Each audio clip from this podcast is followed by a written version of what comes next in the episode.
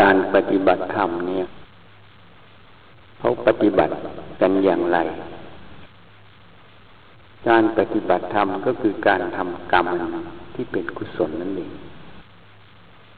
เป็นการมาศึกษาเรื่องของกายใจ ให้รู้ให้เห็นความจริงของกายใจนั้น รู้เหตุ รู้ผล รู้คุณ รู้โทษ จึงจะสามารถปฏิบัติได้ถูกต้องได้เหมาะสม เป็นมัชฌิมาปฏิปทาคำว่ามัชฌิมาปฏิปทาทางสายกลางก็คือพอดีนั่นเองพอดีต่อแต่ละส่วนแต่ละส่วน พอเหมาะพอดีของใดก็ตาม ถ้าเกินไป มันก็ไม่พอดี มันก็ไม่งาม ถ้าขาดไป มันก็ไม่พอดี มันก็ไม่งามถ้าของมันพอดีเลย เหมาะเจาะพอดี มันก็เลยสวยเลยงาม นี่โดยสมมุติของโลก โดยสังเกต ถ้าสิ่งไหนมันเกินไป มันก็เรียกว่าเกินพอดี สิ่งไหนมันขาดไปก็คือเรียกว่าขาดความพอดี นี้ความพอดีมันอยู่ตรงไหน ก็คือมัชชิมา ยอมเป็นกลางความสายกลางนั้นมันอยู่ตรงไหน จะรู้ได้อย่างไร การจะรู้ว่าสิ่งนั้นเนี่ยเป็นกลาง เป็นทางสายกลางจะรู้ได้อย่างไร ก็ต้องมีความเห็นที่ถูกต้องเรียกว่าสัมมาทิฏฐิเมื่อมีความเห็นที่ถูกต้อง จึงมีสัมมาสังกัปปะความดำริที่ถูกต้องคิดที่ถูกต้องนั่นเองเมื่อมีสัมมาสังกัปปะดำริถูกต้องคิดถูกต้องก็มีการพูดที่ถูกต้องเรียกว่าสัมมาวาจา พูดมากไปก็เกินพอดีก็เรียกว่าพูดเพ้อเจ้อพูดน้อยไปก็ขาดความพอดี กิจการงานหรือเหตุหรือผลตรงนั้น ก็ไม่สามารถที่จะใช้ประโยชน์ได้ การพูดจา ก็ต้องพูดเพื่อประโยชน์ เพราะภาษานั้นต้องอ่านให้ออกคำพูดกับภาษาเนี่ย มันเป็นสมมุติอันหนึ่งที่สร้างขึ้น ไม่ใช่สัจธรรม เพราะอะไร เพราะอย่างยกตัวอย่างภาษาไทยเนี่ย ถ้าพูดภาษาไทยเนี่ยคนทั้งโลกนี้จะรู้ไหมก็รู้เฉพาะชาวไทย หรือคนที่เรียนภาษาไทย เช่นกัน ถ้าพูดภาษาอังกฤษคนทั้งโลกจะรู้ไหมก็รู้เฉพาะคนที่เรียนภาษาอังกฤษภาษานี้จึงเป็นสมมุติอันหนึ่ง เป็นอุปกรณ์อันหนึ่งที่มนุษย์สร้างขึ้น เพื่อใช้งานในการสื่อสารในกิจการต่างๆ เหตุนั้น ถ้าเราเข้าใจอย่างนี้ เราก็ต้องรู้จักใช้คำพูด ใช้ภาษานั้นให้เกิดประโยชน์ เพราะการใช้งานก็คือการใช้ใเกิดประโยชน์ ในการดำรงชีพในชีวิตประจำวัน อันนี้เรื่องของสมมุติเรื่องของธาตุขันธ์ที่ยังต้องดำรงอยู่ เรื่องของสังคม เราก็ต้องรู้จักใช้ภาษานั้นให้เกิดประโยชน์ ถ้าใช้ไม่เป็นก็เกิดโทษ ฉันใดฉันนั้น อันนี้เมื่อใช้เกิดประโยชน์ เหมาะสมพอดีต่อการต่อสถานที่ต่อบุคคล เขาก็เลยว่าพอดีเป็นมัชชิมาปฏิปทา คำว่าสัมมาวาจาเขาบัญญัติไว้ว่า ไม่พูดเท็จ พูดแต่คำสัตย์คำจริง ไม่พูดส่อเสียด พูดแต่คำสมานฉัน ไม่พูดที่เขาแตกแยกกัน ไม่พูดคำหยาบ พูดแต่คำที่เป็นปิยวาจาและลื่นหู อันนี้ยังไม่ชัด ในที่ชัดที่สุดก็คือไม่พูดเพ้อเจ้อพูดแต่ที่เป็นประโยชน์นี่จะชัด เพราะอะไรที่ว่าชัด เพราะคำพูดที่เป็นประโยชน์นั้น ต้องเหมาะสมต่อเหตุต่อผล ต่อการ ต่อสถานที่ต่อบุคคล ความเหมาะสมต่อเหตุต่อผล ต่อการต่อสถานที่ต่อบุคคลนั้น จึงเป็นความพอดีพอเหมาะนั่นเองจึงเป็นมัชชิมาปฏิบัติาแต่คำพูดนี้เนี่ย จะให้เกิดประโยชน์ไม่เพ้อเจ้อจะให้เหมาะสมต่อที่พูดมาทั้งหมดเนี่ย ต้องใช้สติปัญญา ต้องศึกษาถึงคำพูด ถ้าจิตนั้นไม่มีสติปัญญา มีแต่โมหะอวิชชาครอบงำอยู่ การพูดจาก็จะถูกอำนาจอันหนึ่ง คือเหตุอันหนึ่งผลักดันให้พูดออกคำพูดเหล่านั้นก็จึงไม่พอดี ถ้ามีสติปัญญาไม่มีอวิชชาปกปิดคำพูดนั้นจึงพอเหมาะพอดี เหตุนั้นท่านจึงบัญญัติไว้ ไม่พูดเท็จ พูดคำสัตย์คำจริง นี้เป็นภูมิของพระโสดา ไม่พูดส่อเสียดคำหยาบ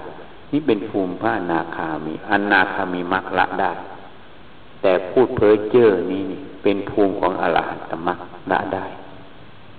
เพราะท่านไม่มีความเป็นของกูตัวกู ไม่ได้พูดเพื่อของกูตัวกู พูดเพื่อประโยชน์ล้นล้วน แล้วก็ไม่มีความลำเอียงในการพูด พูดตรงไปตรงมาเพื่อประโยชน์จริง ๆ พูดด้วยเหตุด้วยผล ด้วยการด้วยสถานที่ด้วยบุคคล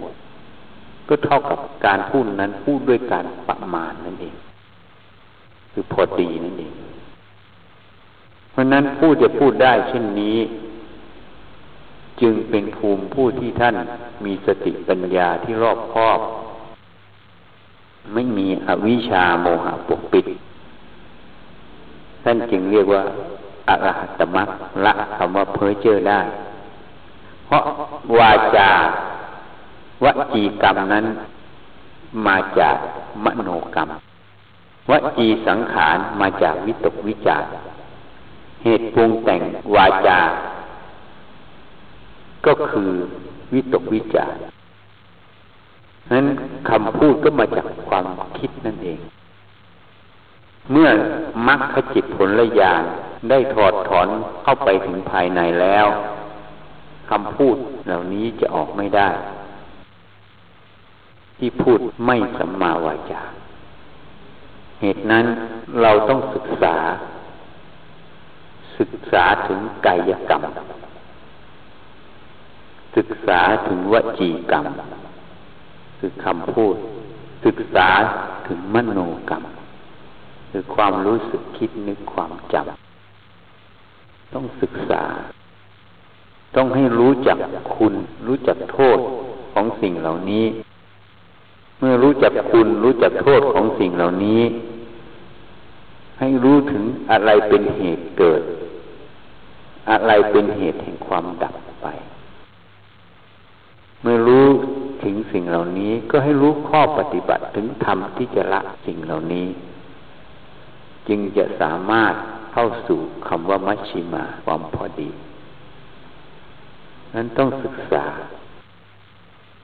ต้องตั้งความเห็นไว้ตรงเป็นสัมมาทิฏฐิเห็นชอบก่อน ธรรมชาติของอวิชชา มันก็จะปกปิด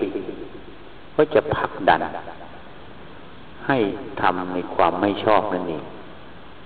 เหตุนั้นถ้าเราไม่มีหลัก ไม่มีสติ ไม่มีสมาธิ ไม่มีสัมมาทิฏฐิก็จมไหลไปตามกระแสแห่งอวิชชาที่ผลักดันออกมา เลยไม่รู้เท่าทัน ท่านจึงต้องให้อาศัยกัลยาณมิตร ท่านจึงบอกว่ามีพุทธพจน์ตัดไว้ว่ากัลยาณมิตรเป็นทั้งหมดของพรหมจรรย์อเสวนาจะพารานัง ปันทิตานันจะเสวนา เอตมังกรมุตตมัง ให้คบบัณฑิต ไม่ให้เสวนาคบคนผ่าน เพราะการคบคนพาลเป็นเหตุปัจจัยหนึ่งที่จะนำมาซึ่งมิจฉาทิฏฐิ การคบบัณฑิตเป็นเหตุปัจจัยหนึ่งที่จะนำมาซึ่งสัมมาทิฏฐิธรรมที่มีอุปการะมาก ถ้าในนักธรรมตรีจะบอกไว้ว่า สติสัมปชัญญะก็ถูกต้องการมีสติสัมปชัญญะ รู้ตัวมันก็จะรู้จากการครบ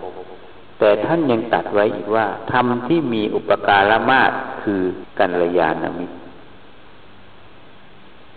ธรรมที่มีอุปการะมากอีกอย่างที่ท่านตัดไว้ คือโยนิโสมนัสิการ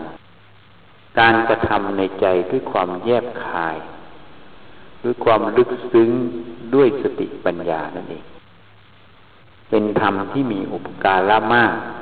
เพราะสิ่งเหล่านี้ทำเหล่านี้เหมือนแม่ที่อบรมบุตร ให้กุศลธรรมทั้งหลายเกิดขึ้น งอกงามขึ้น เติบโตขึ้น จึงเรียกว่าอุปการะเหตุนั้นใครที่ได้กัลยาณมิตร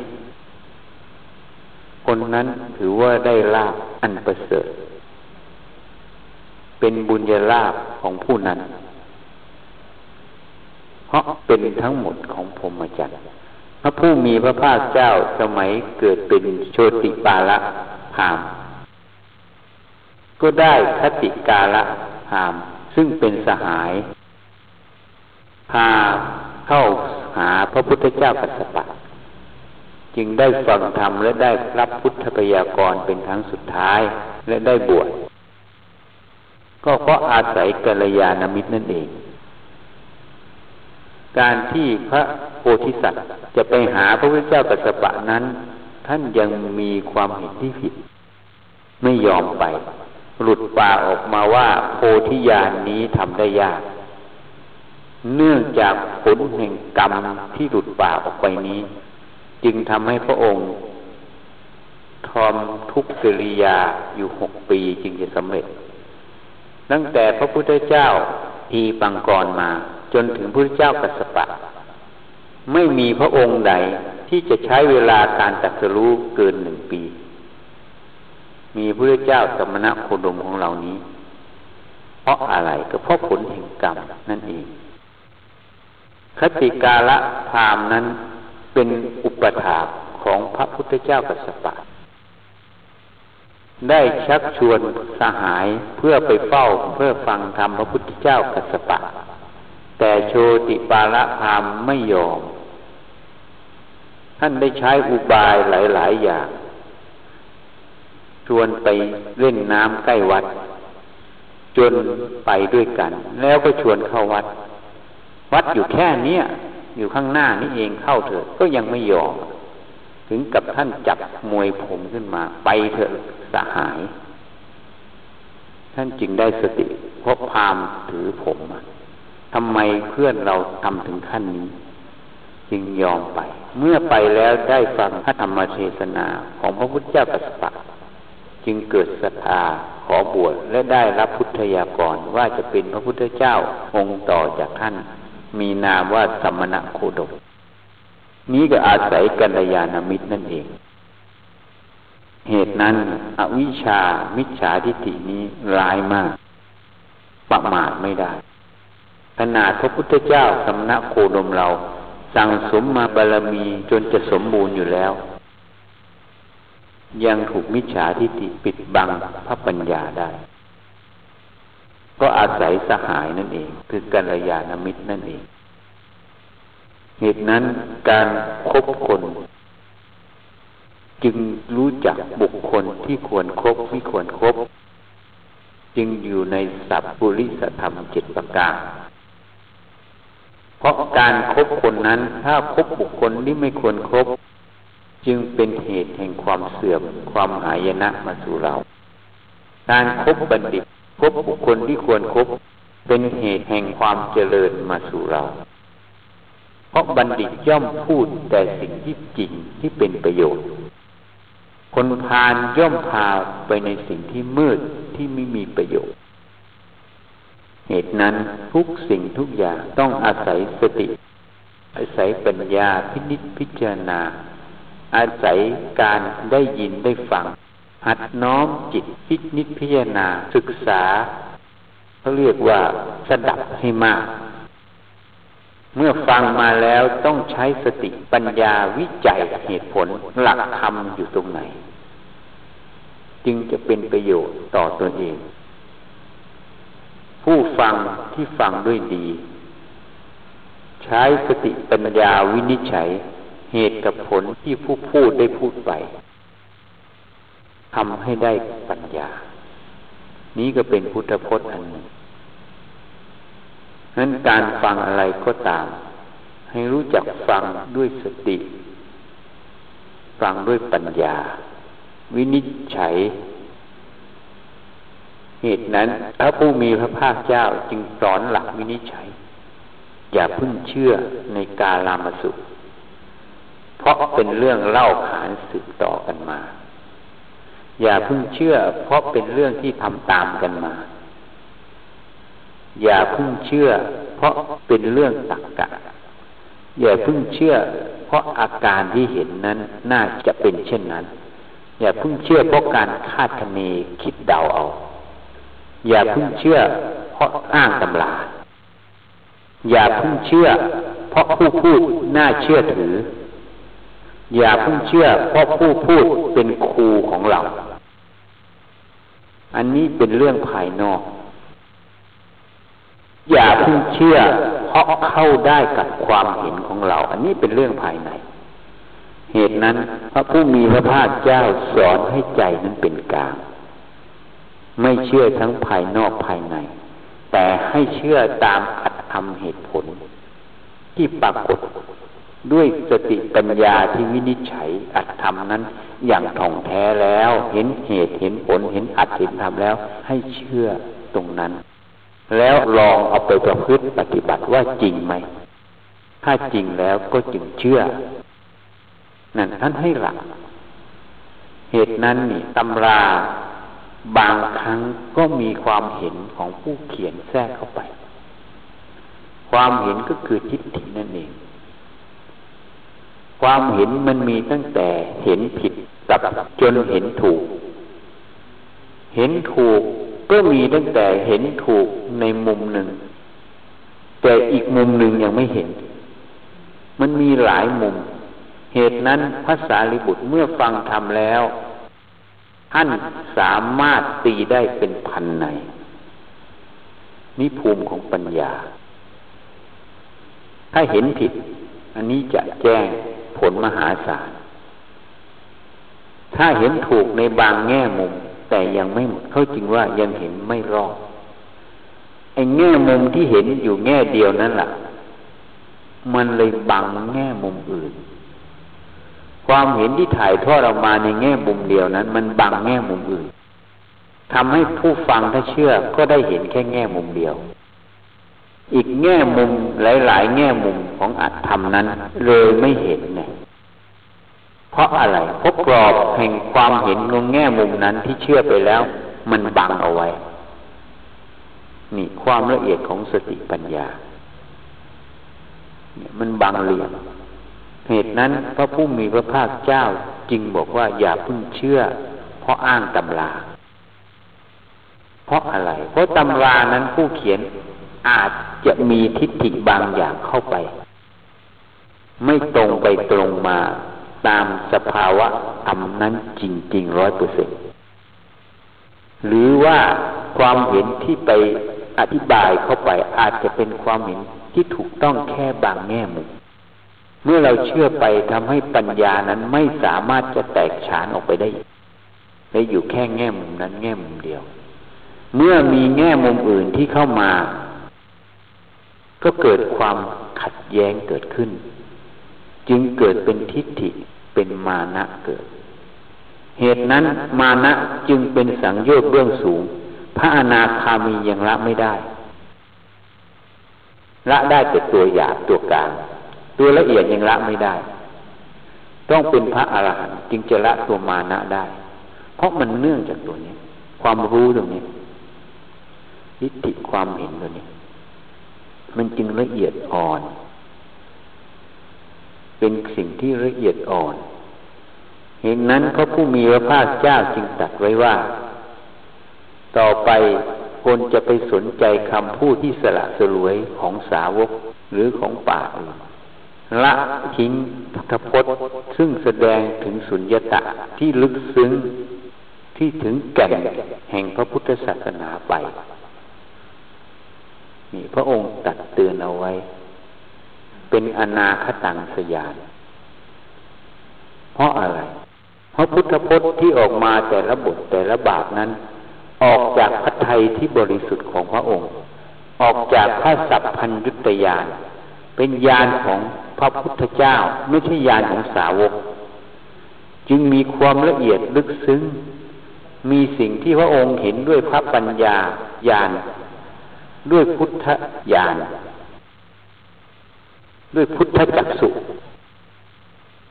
ไม่ใช่ญาณที่สาวกจะรู้ได้เท่าถึงหมด เหตุนั้นเมื่อเราไปติดอยู่ในคำสอนหรือคำพูดที่สรวยบางอย่าง จึงปกปิดสัจธรรม แง่มุมบางแง่มุมที่พระองค์สื่อออกมา จึงไม่เห็น จึงเป็นการเสียโอกาส ที่จะรู้ที่จะเห็นถึงธรรมที่ลึกซึ้ง ที่ออกจากพระทัยอันบริสุทธิ์ของพระผู้มีพระภาคเจ้า นี่ท่านก็ตัดไว้เป็นข้อเตือนสติต่อพุทธบริษัท ที่มาพบมาเจอ อาจจะได้สติกลับมาพินิจพิจารณา แล้วอาจจะได้รู้เท่าทันถึงตัวทิฏฐิคือความเห็นที่แอบแฝงในสิ่งเหล่านี้ นี่คือความละเอียดอ่อน เป็นพระปัญญาที่คุณของพระผู้มีพระภาคเจ้า เป็นพระเมตตากรุณาที่คุณ ที่พระองค์มีต่อเหล่าพุทธบริษัทต่อสัตว์โลก เหตุนั้นพระองค์ยิงเตือนว่าตัณหาทิฏฐิมานะ เป็นธรรมที่เนิ่นช้า พระองค์ไม่มีตัณหาทิฏฐิมานะเมื่อพระองค์ไม่มีตัณหาทิฏฐิมานะ พระปัญญาที่คุณของพระองค์จึงบริสุทธิ์เต็มส่วน พระธรรมที่ออกจากพระทัยของพระองค์ออกด้วยพระปัญญาที่เต็มส่วน จึงเป็นความบริสุทธิ์ของธรรม ที่ท่านกล่าวไว้ว่าให้แสดงธรรมงามหรือไพเราะในเบื้องต้นท่ามกลางที่สุด ถึงพร้อมด้วยอัฏฐพยัญชนะ บริสุทธิ์นี่ไง บริบูรณ์สิ้นเชิง เพราะไม่มีทิฏฐิเข้าไปแอบแฝงในสิ่งเหล่านี้ นี่คือพระปัญญาที่คุณ เหตุนั้นการรู้เห็นการศึกษาอะไร ให้ต้องใช้สติใช้ปัญญาพินิจพิจารณา เทียบเคียงสังเกต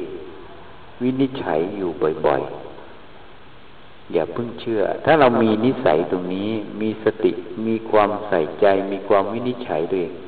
วันหนึ่งเราย่อมต้องเข้าใจในเรื่องของตัวเอง เมื่อมาดูตัวเอง ความรู้ความเห็นตัวนี้มันลึกซึ้งนั้นครูบาอาจารย์อย่างเช่น ท่านพุทธทาสท่านจึงบอกว่าการมาบวชคือการเปลี่ยน นิสัยมาละนิสัยคารวะเป็นนิสัยนักบวชเพราะอะไร เพราะทิฏฐิความเห็นแบบโลกโลก ได้ถูกมรรคจิตผลละยานได้วิเคราะห์วิจัยแล้วก็ละไปหมดแล้ว จึงเหลือนิสัยที่ไม่มีกิเลส นิสัยที่ไม่มีกิเลส ตรงนี้ จึงเป็นนิสัยของนักบวชนั่นเอง อันนี้หมายความว่า นิสัยที่จะก่อให้เกิดกิเลสต่อไปภายภาคหน้าไม่มี แต่นิสัยที่ ติดในอดีตบางเรื่องบางราวพระอรหันยังละไม่ได้ อันนั้นเป็นนิสัยวาสนาบางอย่างเท่านั้น แต่กิเลสไม่มีไอ้ที่มีกิเลสท่านละได้หมด นี่ อันนั้นเหตุนั้นเนี่ย เราต้องพินิจพิจารณา สังเกตวิเคราะห์วิจัยตัวเองบ่อยๆ เมื่อรูปกระทบตา เสียงกระทบหูกินกระทบจมูกรสกระทบลิ้น